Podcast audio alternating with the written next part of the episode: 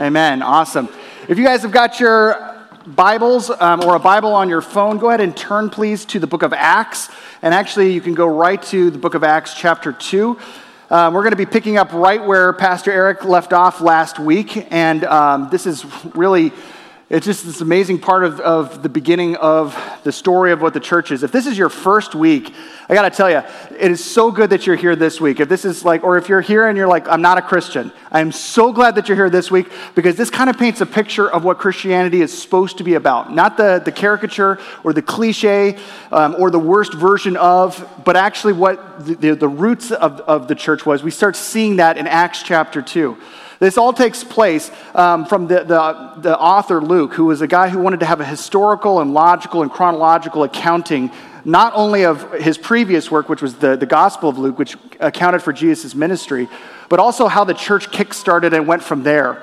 And so if, if, you, if you have got your Bibles open, go to Acts chapter 2, um, verses 42 and following, and please stand with me as we read this. And again, this is um, just to give you context Jesus has died on the cross, he's risen from the grave, he's taught his disciples. And as he's taught his disciples, um, now they are going, um, they, they actually received the Holy Spirit. Peter preaches to this massive group, and 3,000 people get saved. And so now you've got the, couple hundred people who are the eyewitnesses of Jesus, the resurrected Christ. And now you've got these several thousand group of people that have added to that number. And that's where we are picking up the story in chapter 2, verses 42 and following. It says this They, all those people, those couple, several thousand people, they devoted themselves to the apostles' teaching and to fellowship, to the breaking of bread and to prayer. Everyone was filled with awe at the many wonders and signs performed by the apostles. All the believers were together and had everything in common. They sold property and possessions to give to anyone who had need. Every day they continued to meet together in the temple courts. They broke bread in their homes and ate together with glad and sincere hearts, praising God and enjoying the favor of all the people. And the Lord added to their number daily those who were being saved. This is the word of the Lord. Please be seated. We talked uh, several weeks back about the fact that the mission that was given by Jesus right after he rose from the grave. And he's, he's talking to his disciples right before he, he actually goes back to be with the Father. He, he shocks them that he's not sticking around. And this is something that was a major disappointment to them because they were thinking, hey, this is when, when everything's going to happen. We're going to kick Rome, uh, the oppressor, to the curb. We're going to actually step out of that. And instead, the, the, Jesus gives them an alternate mission. It's what we call the Great Commission. And it's recorded a little bit in the beginning of Acts, Acts chapter 1, but, but one of the eyewitnesses who were there, who was there, Matthew, records it this way. Jesus came to them and said, All authority in heaven and on earth has been given to me. Therefore, go and make disciples of all nations, baptizing them in the name of the Father and the Son and the Holy Spirit, and teaching them to obey everything I've commanded you. And surely I'm with you always to the very end of the age. And the highlighted word there is what? Disciples, that's right. Yeah, this is one of those weird words that if you grew up in church, that word, you, maybe even if you didn't grow up in church, it's a weird word. We think about like disciples as these bearded dudes with tunics and like a you know what I'm talking about? Like flannel graph ready people that are like just like that's like first century, that's way back then, like a disciple. We don't like go around as like, oh yeah, you know, I, I ran into this disciple at work today when I was in Chicago. No, we don't say it like this, that's such an archaic word. Maybe a better way to put it is this a disciple is someone who looks at somebody else and just goes, you know, I am so impressed by you. I'm so blown away with your life. I'm so like convinced that the way that your the way that your life is rolling is so radically different than mine. But when I look at me and I look at you, I want to be like you. I, I, whatever it is that you're doing, I want to do that. And if you're in a profession right now that you love, you probably have someone like this like a mentor or someone who like is like just they've got the, car, the, the market cornered in this particular area whether it's or even like in sports or, or, or music or art or, or, again, the craft that you serve, there's like someone who's just killing it. And you're like, I'm looking at you, I'm so impressed by your life, I'm so blown away by how you are, are killing it right now in this field. I want to be just like you, which of course brings us to Michael Jordan. Now, I'm going to Michael Jordan because that's the last athletic reference I think that I have because I'm just not that much of, you know. But Michael Jordan, I remember, because my family, we moved from La Crescenta, California to Torrance, California. And, and within Torrance, we were in the Los Angeles Unified School District. And everyone loved basketball. Now, in LA, you would think that they'd be what kind of fans? Lakers, not the Clippers. Lakers, right. But no one, that, when I was in fifth grade, was a Lakers fan. Who were they fans of? The Bulls. And I was like, oh, the Bulls from Chicago. I couldn't even find Chicago on a map if you paid me back then, but I knew this guy. And it, it, I knew this guy so much that I went to Kmart and I bought like a pack of these white wristbands, like uh, sweatbands, that I didn't put on my wrist. Where did I put it? Right, right there, because that was where Mike, Mike, he had a song. You remember the song? Like Mike, I want to be like Yes, and, and people grew up wanting to be like him. Even me, even me, this like little white kid, uh, the lone white kid on the playground. When I'm going up for a layup, what am I doing?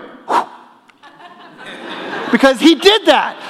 Everyone who wanted to be good at basketball were suddenly studying one person. It wasn't someone from the past, it was someone from the present. And they were recognizing that this guy, this guy was so great because he practiced, and we're, we're going to practice just like him. We're going to learn just like him. And you want to know outside of me, one, another person that was watching this guy's every move? This guy, LeBron James. LeBron James, who's playing for the Lakers is somebody who actually like grew up just like me and everyone in my age bracket looking watching wanting to be like mike studying. Now the thing is that lebron james didn't say okay i'm going to be michael i'm going to be the successor to the throne and he just stepped into it. Every day hour after hour he practiced it. Why? Because he was a disciple of michael jordan.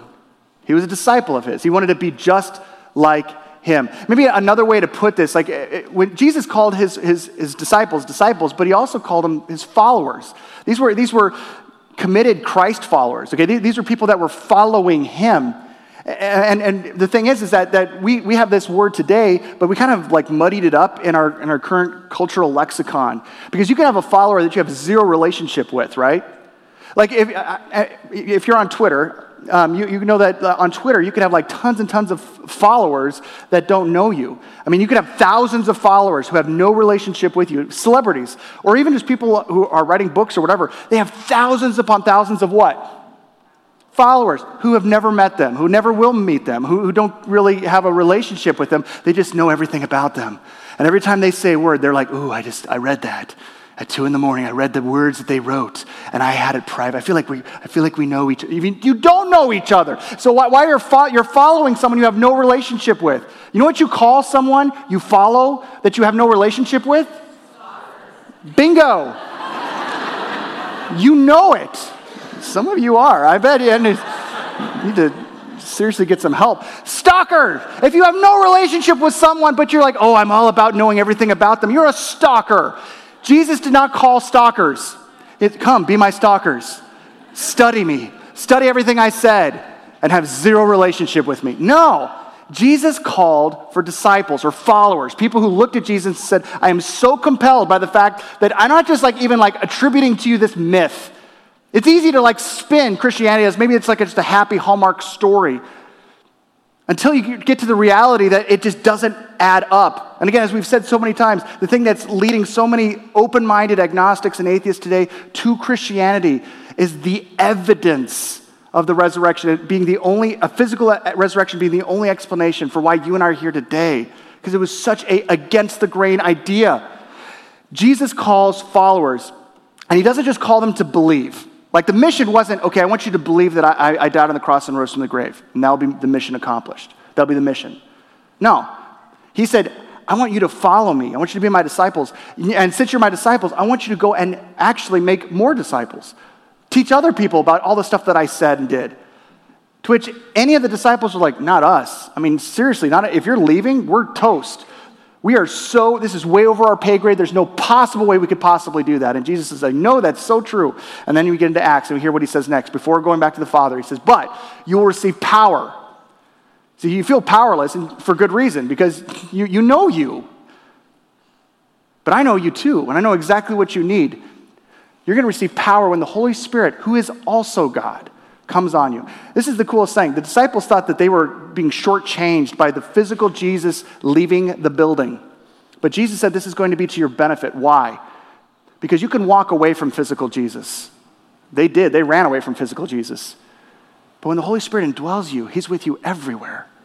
That's amazing. It's so much better. You'll receive power when the Holy Spirit comes on you, and you'll be my witnesses in Jerusalem and Judea and Samaria and to the ends of the earth.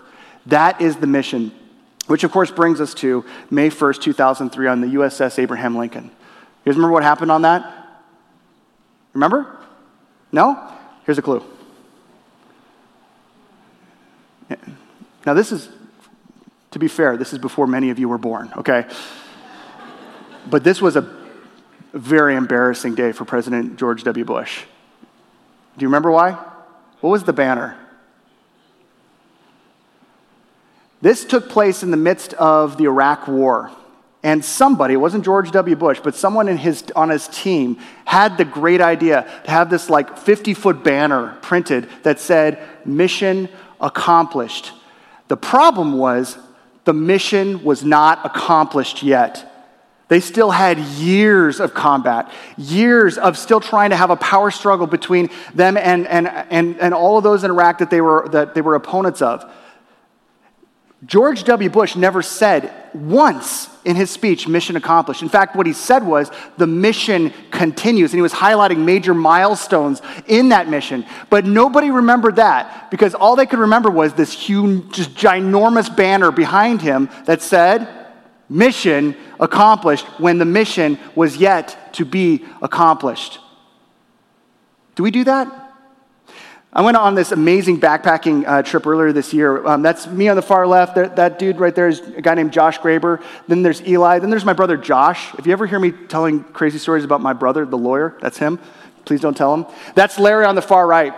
We decided to go on this amazing backpacking trip where we did like 30 plus miles in the backcountry of Colorado at this place called Maroon Bells, where you're going through four four passes, like you're going up four peaks, up and down, up and down each one of these things. And, and the Maroon Bells have got an awesome nickname that we didn't tell any of our wives before we, the trip. And the, the nickname is the Deadly Bells. And so we made up these stickers.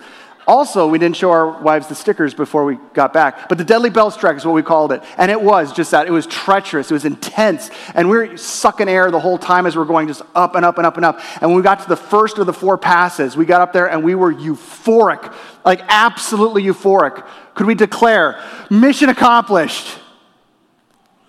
Could we? Why? We're not done. We wanted to be done. We weren't.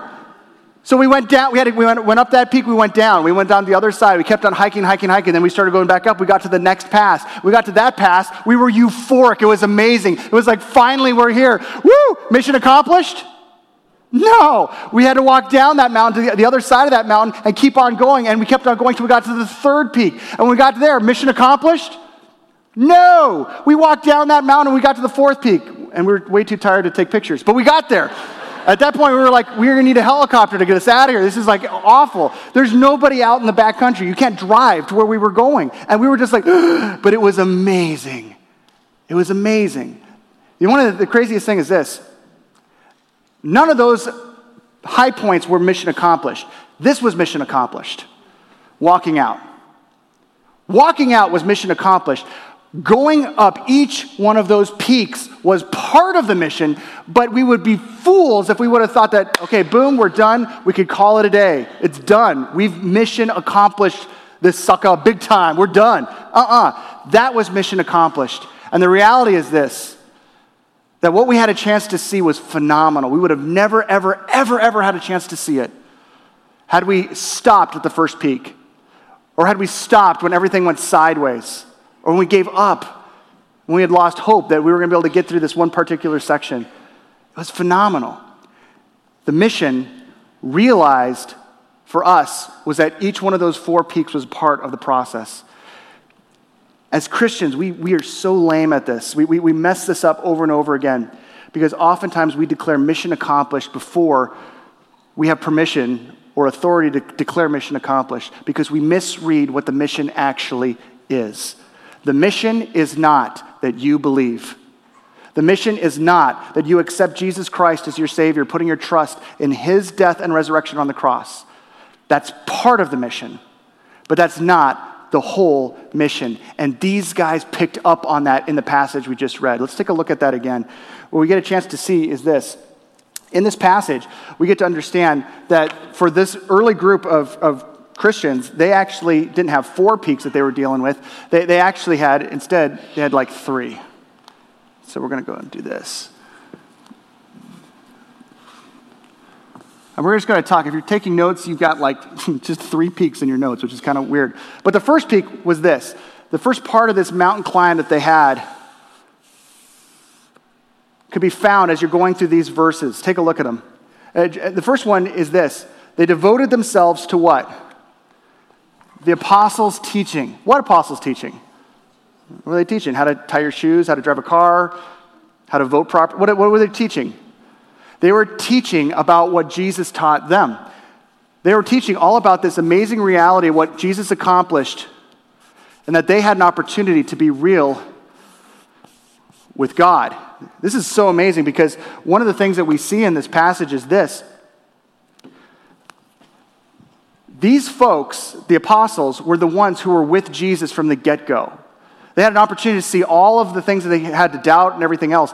And now they're teaching people who used to be in, on team hater of Jesus, and now they're on team Jesus. They used to be against the gospel, now they're all about it. And so they're like, they're, they're hungry for this. Like, tell us, you guys walked, we made fun of you guys, but you guys walked with him. And now that we know that he's God, we got to know stuff that we were like totally opposed to and skeptical and cynical even about before. And so they said, okay, we're going to teach you all what he taught us. Because after Jesus died and rose again, he did this amazing job of teaching them. And what he taught them was this he went back to the Old Testament and said, Remember this? And like, yeah, I remember that story. Yeah, it wasn't just a story, but check this out. It was pointing somewhere. And this is why the cross fulfilled it. Remember this part of the Old Testament? Yeah, I never understood that. Totally confused. Let me bring clarity. Do you remember what happened just a couple days ago? That's what it was all about. No way. And so over and over, they're realizing these amazing things about the Bible that before they were just like, I kind of got it, but now I see it in clarity. And they can't get out. It's not that they ought to read the Bible or they ought to hear about the Old Testament. They understood that. These guys grew up at maybe, some of them were kind of religious. Some of them were probably just like middle of the road, like, yeah, I kind of do it because it's like the Hebrew thing to do. Passover's cool. I loved it as a kid. But it's like not like connecting. And then there's other disciples that are, were just like completely off the rails in their faith. They were making decisions that were so far from God, they should have never been accepted by God until Jesus did. And so now they get a chance to pass this on to this group of people, all the stuff that Jesus taught. And then also, like, do you remember when we were like at, at that, one, that one part of the lake and that thing happened and we were all dying laughing? Remember what Jesus said then? And they're passing that on and passing it on and passing it on. They devoted themselves to the apostles' teaching and to what else? When was the last time you prayed to one of your friends?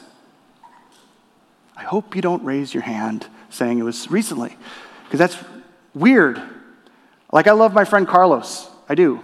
But full disclosure, I've never, Carlos, who leads us in worship, I've never went like, Dear Carlos, Julie's going to Haiti. Will you please keep her? No, that's just what in the world? You would never do that. But these guys all of a sudden are experiencing just that. They're like now praying to the person they had lunch with two weeks ago. Do you think that was bizarre?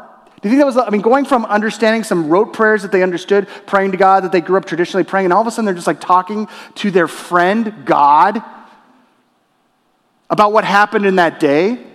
How weird would, could, I wonder if this was like super bizarre or if it was the most natural and normative thing that they could possibly do, where looking back on their past seemed like weird and bizarre. Like, if you've ever had a weird dream, like a super, super weird, maybe even disturbing dream? And you, but it was vivid. I mean, it was so real. And you're like, oh man, I can't wait to tell someone this. This happens to me all the time. I tell Julie, I'm like, oh, Julie, I had this dream. And Julie's just like, she, you could just see her eyes beginning to roll. And then I'm like, no, no, no, it was like so real. And I start telling her, and then the more that you talk, the more you realize you sound like an idiot.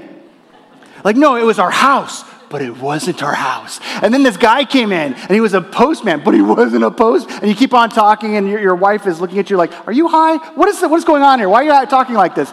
And as you keep on trying to like bat it home, the more you're like, ah, this is frustrating trying to reiterate this because it, it sounds jumbled. It sounds good. Right now, I'm lucid, and if, apparently in my dream, everything seemed like they were complete, but they weren't. I think that's probably what it was like for the disciples.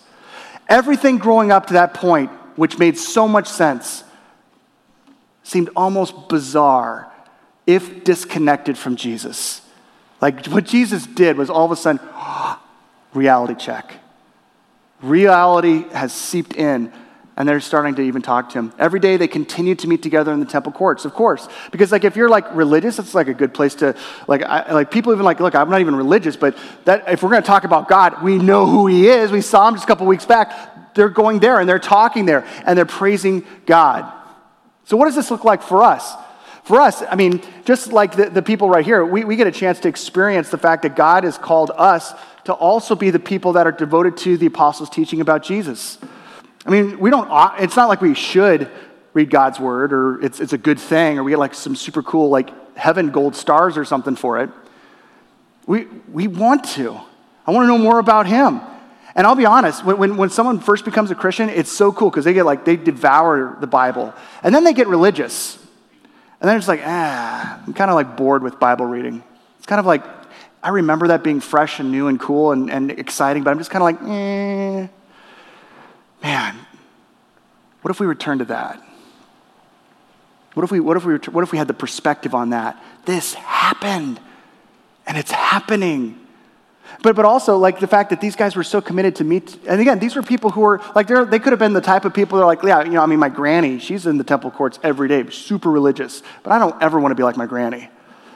Like, you could be my, like my granny, super religious, always at church, but that's not me. But then all of a sudden they met Jesus, and all of a sudden it's like, it's not just like this, again, this do gooder type thing. It's like, it's a centering reality where when I get together with God's people, it's like all of a sudden something happens where I can, I can worship alongside them. And the, the most, the truest part of my life, where everything feels like it's up in the air, the truest part of my life can center the rest of my week. And so, I, I, you know, for us at our church, we look at this as an, uh, what we're doing right here as an opportunity to take that step of being real with God. We're worshiping alongside brothers and sisters. We get a chance to, to worship God um, alongside each other. But you showed up. Is that mission accomplished? If the point was just getting you to church, some of you feel like that was mission accomplished getting here today. You're like, seriously, you have no idea what my week was like. but if that was the whole point, just getting to church, you and I would not be here today. It would have stopped right there and missed the final line, which talked about how every day the Lord was adding to the, their number those who were being saved. See, these guys actually recognized that they were not just simply called to own this idea, but they were called to share this idea. Like, like with the people in their world. Like that was the other part of the mountain. Eh, they're going up one peak, but they got to come down the other side to like recognize that I, I don't know everything about God, but I can share the fact that He's important in my life, that, that He's that I actually believe that He is who He said He was. The reason I go to church is not because I'm a holy person or special or loved by God more than you, but because that's who I am. And simply by sharing what you know, you're being a witness. You're being real with God. Check out the next thing. They, uh, not only were they real and authentic with God, but they're also expressing this. They devoted themselves to fellowship and to the breaking of bread and to prayer. Everyone was filled with awe at the many wonders and signs performed by the apostles. All the believers were together and had everything in common. Just really quick, that word fellowship up there, again, super churchy word. In my church land that I grew up in, that just meant people got together and they ate like jello and casseroles and stuff. That's fellowship. It's like basically, does it have trans fat? Fellowship. That was kind of it. But that's the word in Greek, it's koinonia. And koinonia means like, no, no, no, no, no. You're not, you have this newfound authenticity with the people around you. You actually have the opportunity to be real with each other. And that is huge because these people, as much as it says right there that verse 44, all the believers were together and had everything in common, that's a joke before Jesus. These were people who had different religious slants, different political slants. There were people who were hardcore political and people who were apathetic towards the political system. There were people who came from different socioeconomic parts of the world. And you know what's weird? Jesus chose like one of each. Like, let's see what happens with this. This is going to be my launch pad, the apostles that are going to be the ones that launch this mission to the whole world. The reason that we put all these weird papers up the way that they are is because these are like reflections of us. We're all these stories that God has written. And each of us are incomplete. Each of us are unique, but each of us are incomplete. We're broken and scarred by the reality of this world. The reason that we're coming together and united is not because we're so special or flashy or gorgeous. We're crinkled and messed up oftentimes. The thing that brings us together is, is Jesus, who's bringing this diverse group of people into this, like this quilt, this blanket of people that, that only he could unite. And so for these folks, they recognize this. Even though they were totally different, they looked at a, a key part of their world, a key part of their DNA was going to be them actually climbing that mountain. That was going to be something where they were going to be, that was going to be their peak. That they were going to be the type of people that, that were going to bust out of what was taking place in the temple courts, in the ma- major big gatherings, and they were going to actually get together. They, and this is how sincere they were. They sold property and possessions to give to anyone who had need. You know what? I don't know what your definition of a friend is, but a friend is probably the person where, like, it's two in the morning and, and you're freaking out and you can call that person, or, or you've been kicked out for the third time and you have no answers or no, no, no clue of what to do, but this is the person that you can call. Or, or you're in a situation where you're moving, and this is the person that's the first to jump in and say, I'll help you out, and I'm going to bring pizza too. And it's not going to be cheap pizza, it's going to be actually good pizza. These are friends. They sold property and possessions to give to anyone who had need, not anyone they were tight with before this, anyone who had need. Why? Because they said, even though we're not blood, and I have no incentive for giving to you, we have connection because we are connected to a very real God, and we have an opportunity to be real with each other.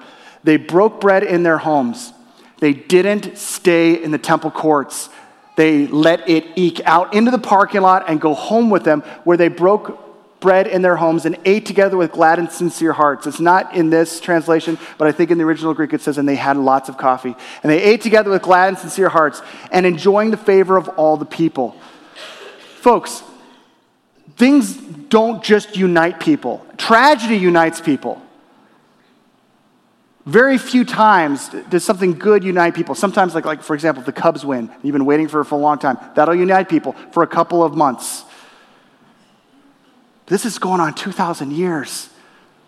And the thing that's so cool is this the fact that they recognize we need to be in situations where we're looking at God's word and we can actually raise our hand and say, wait, hold on, I don't even know if I believe this. Like, I'm doubting this and not get kicked out. Or, or, I got questions about this. I don't understand how this works out in my real life. And then they can be poured into. At this church, we big time believe in groups. We put, have groups in our nursery, Adventure Outpost, all the way up through junior high, high school, up to Life Bridge, our 55 plus group of people. We have, we have Celebrate Recovery. We have Reengage for, for couples. We want groups because you need to be in a group where you can sit down and have a face to face, where you can raise your hand and disagree or doubt or be prayed for. Hey, I've had an awful week. My marriage is it's absolutely flatlined and if not tanking right now. I need help. I, I don't know what to do about my parents with regard to this situation. You can't do that in here, can you? You need environments where you're sitting in groups. And so if you're in a small group, in one of those small groups, awesome. If you're not, you need to get in one. Jump in, go to the guest hub, find out one and, and get in. But when you get there, mission accomplished?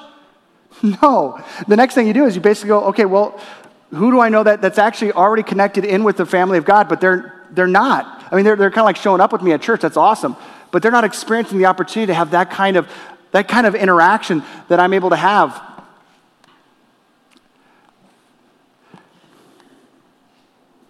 The real with each other, the real with each other is something that I think is one of the unique things about Christianity that we oftentimes can sabotage because we still get tribal and we start dividing up. Man, we're called to something so much greater.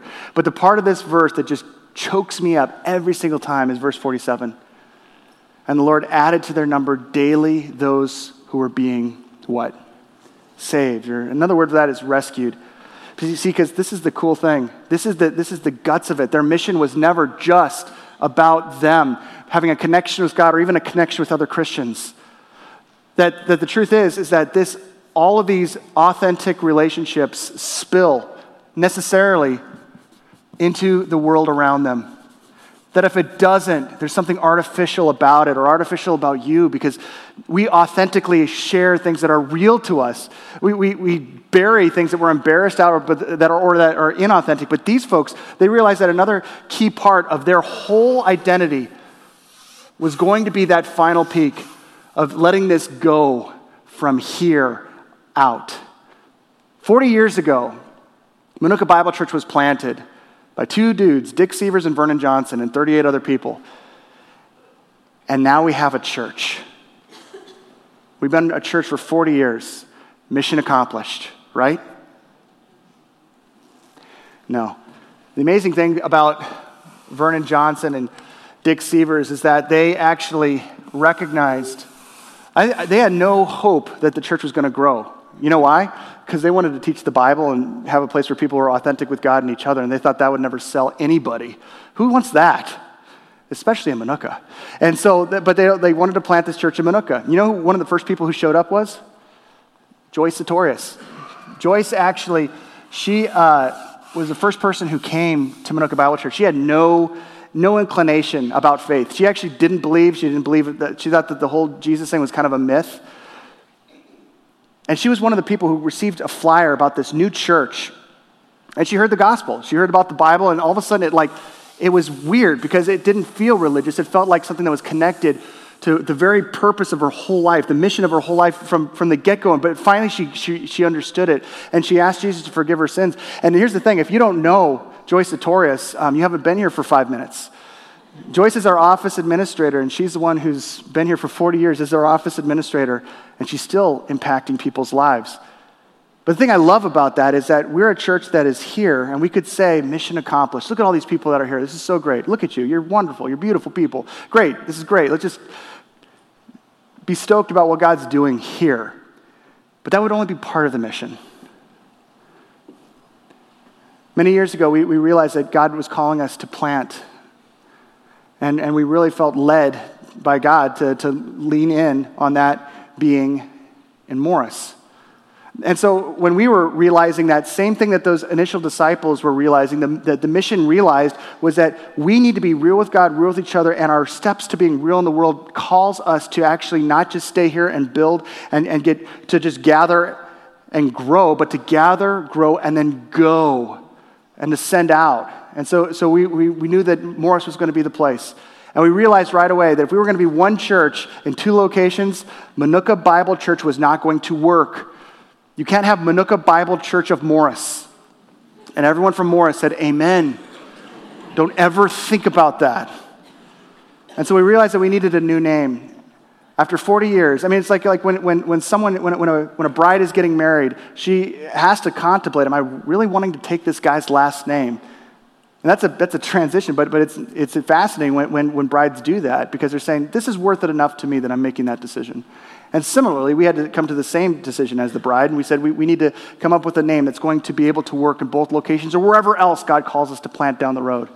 And as we did that, we, we just we asked the church for help. And so we got like two pages of suggestions. We didn't want to know anyone's name. We wanted to be totally anonymous, just the name and the reason why. And you submitted them, and many of those were just awful. They were terrible. Horrible names. No church ever should be named what's not you guys, but the other services their submissions, lame. But your, but yeah, somebody, somebody submitted a, a, name that when we, we, we saw it, it was in the midst of 10. And then we whittled 10 down to, to 8, and then from 8 down to, to 4. And it was in the midst, uh, 3 and 4. And then eventually it was the one that we were starting to field test along with a bunch of others, people in our congregation and people who are not Christians outside of our congregation. Just when you hear this, what are you saying? We wanted a name that reflected who we are and where we're going, and the fact that we recognize that here is not all that we're about. We're also about those out there. And so, as we were going through that, uh, that final name surfaced, and folk, would you like to know what it is? Okay. As of today, this church is transitioning. After 40 years, we're stepping into a new place following the mission of Jesus, and we are going to be called Mission Bible Church, a community of Christ followers who are committed to being real with God, real with each other, and real in the world. It is His mission that, we, that the initial followers were following, the full mission, not just us getting being believers, but us get, being disciples and making disciples. That is going to be the thing that's going to take us into the next chapter. This is sitting on the shoulders of Dick, uh, Dick Seevers and Vernon Johnson and, and actually following their, their, the path that they went through. Um, really quick, if you've ever gotten one of those first time visitor mugs that has the MBC logo on it, those are now worth tons of money on eBay. You're welcome. Second thing, keep this hush hush until next service gets out, okay?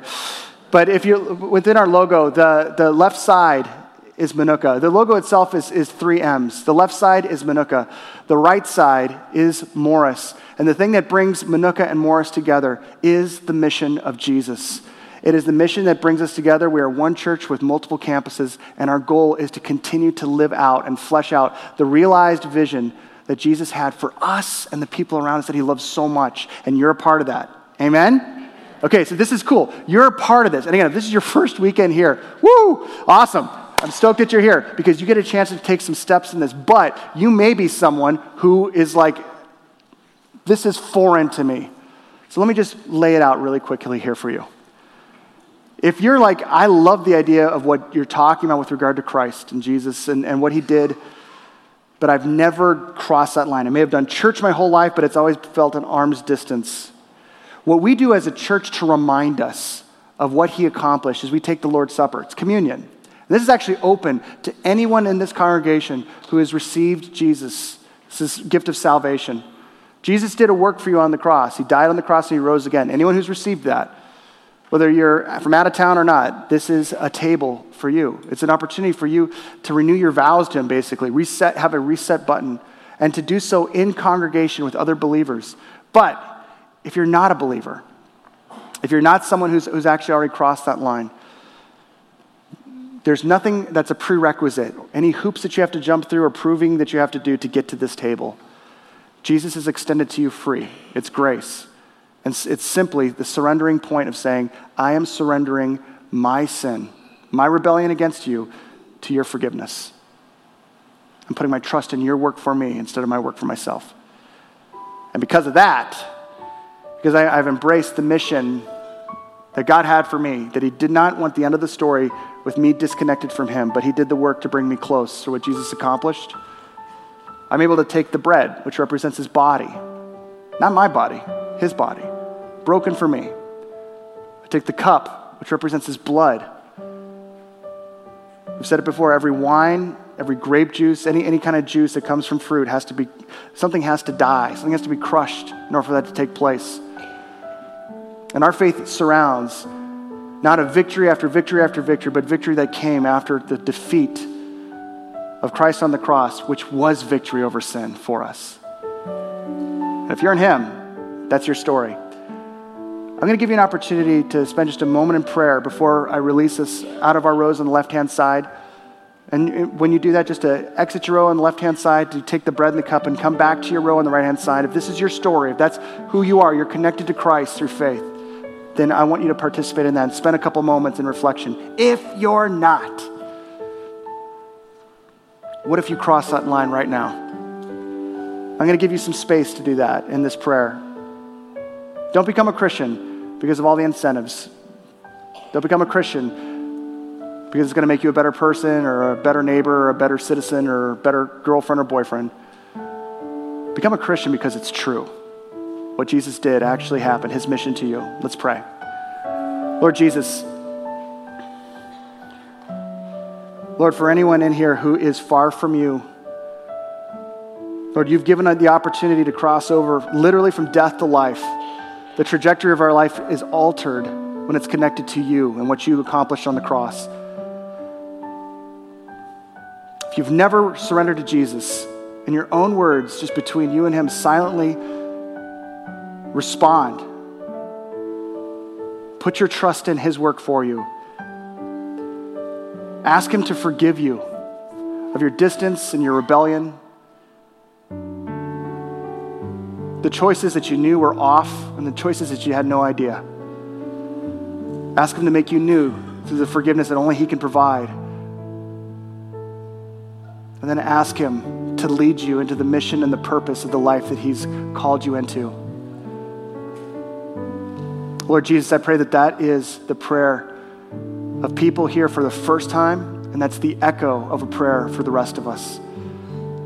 Lord, we thank you for what you've done for us and what you've accomplished on the cross. It's for you and your glory that we live. It's in the memory of your work for us that we take this bread, that we take this cup. In Jesus' name we pray. Amen. Go and exit your rows bring the elements back to you. You can go on both sides of the row of the tables, and then in just a moment, we'll take the elements together.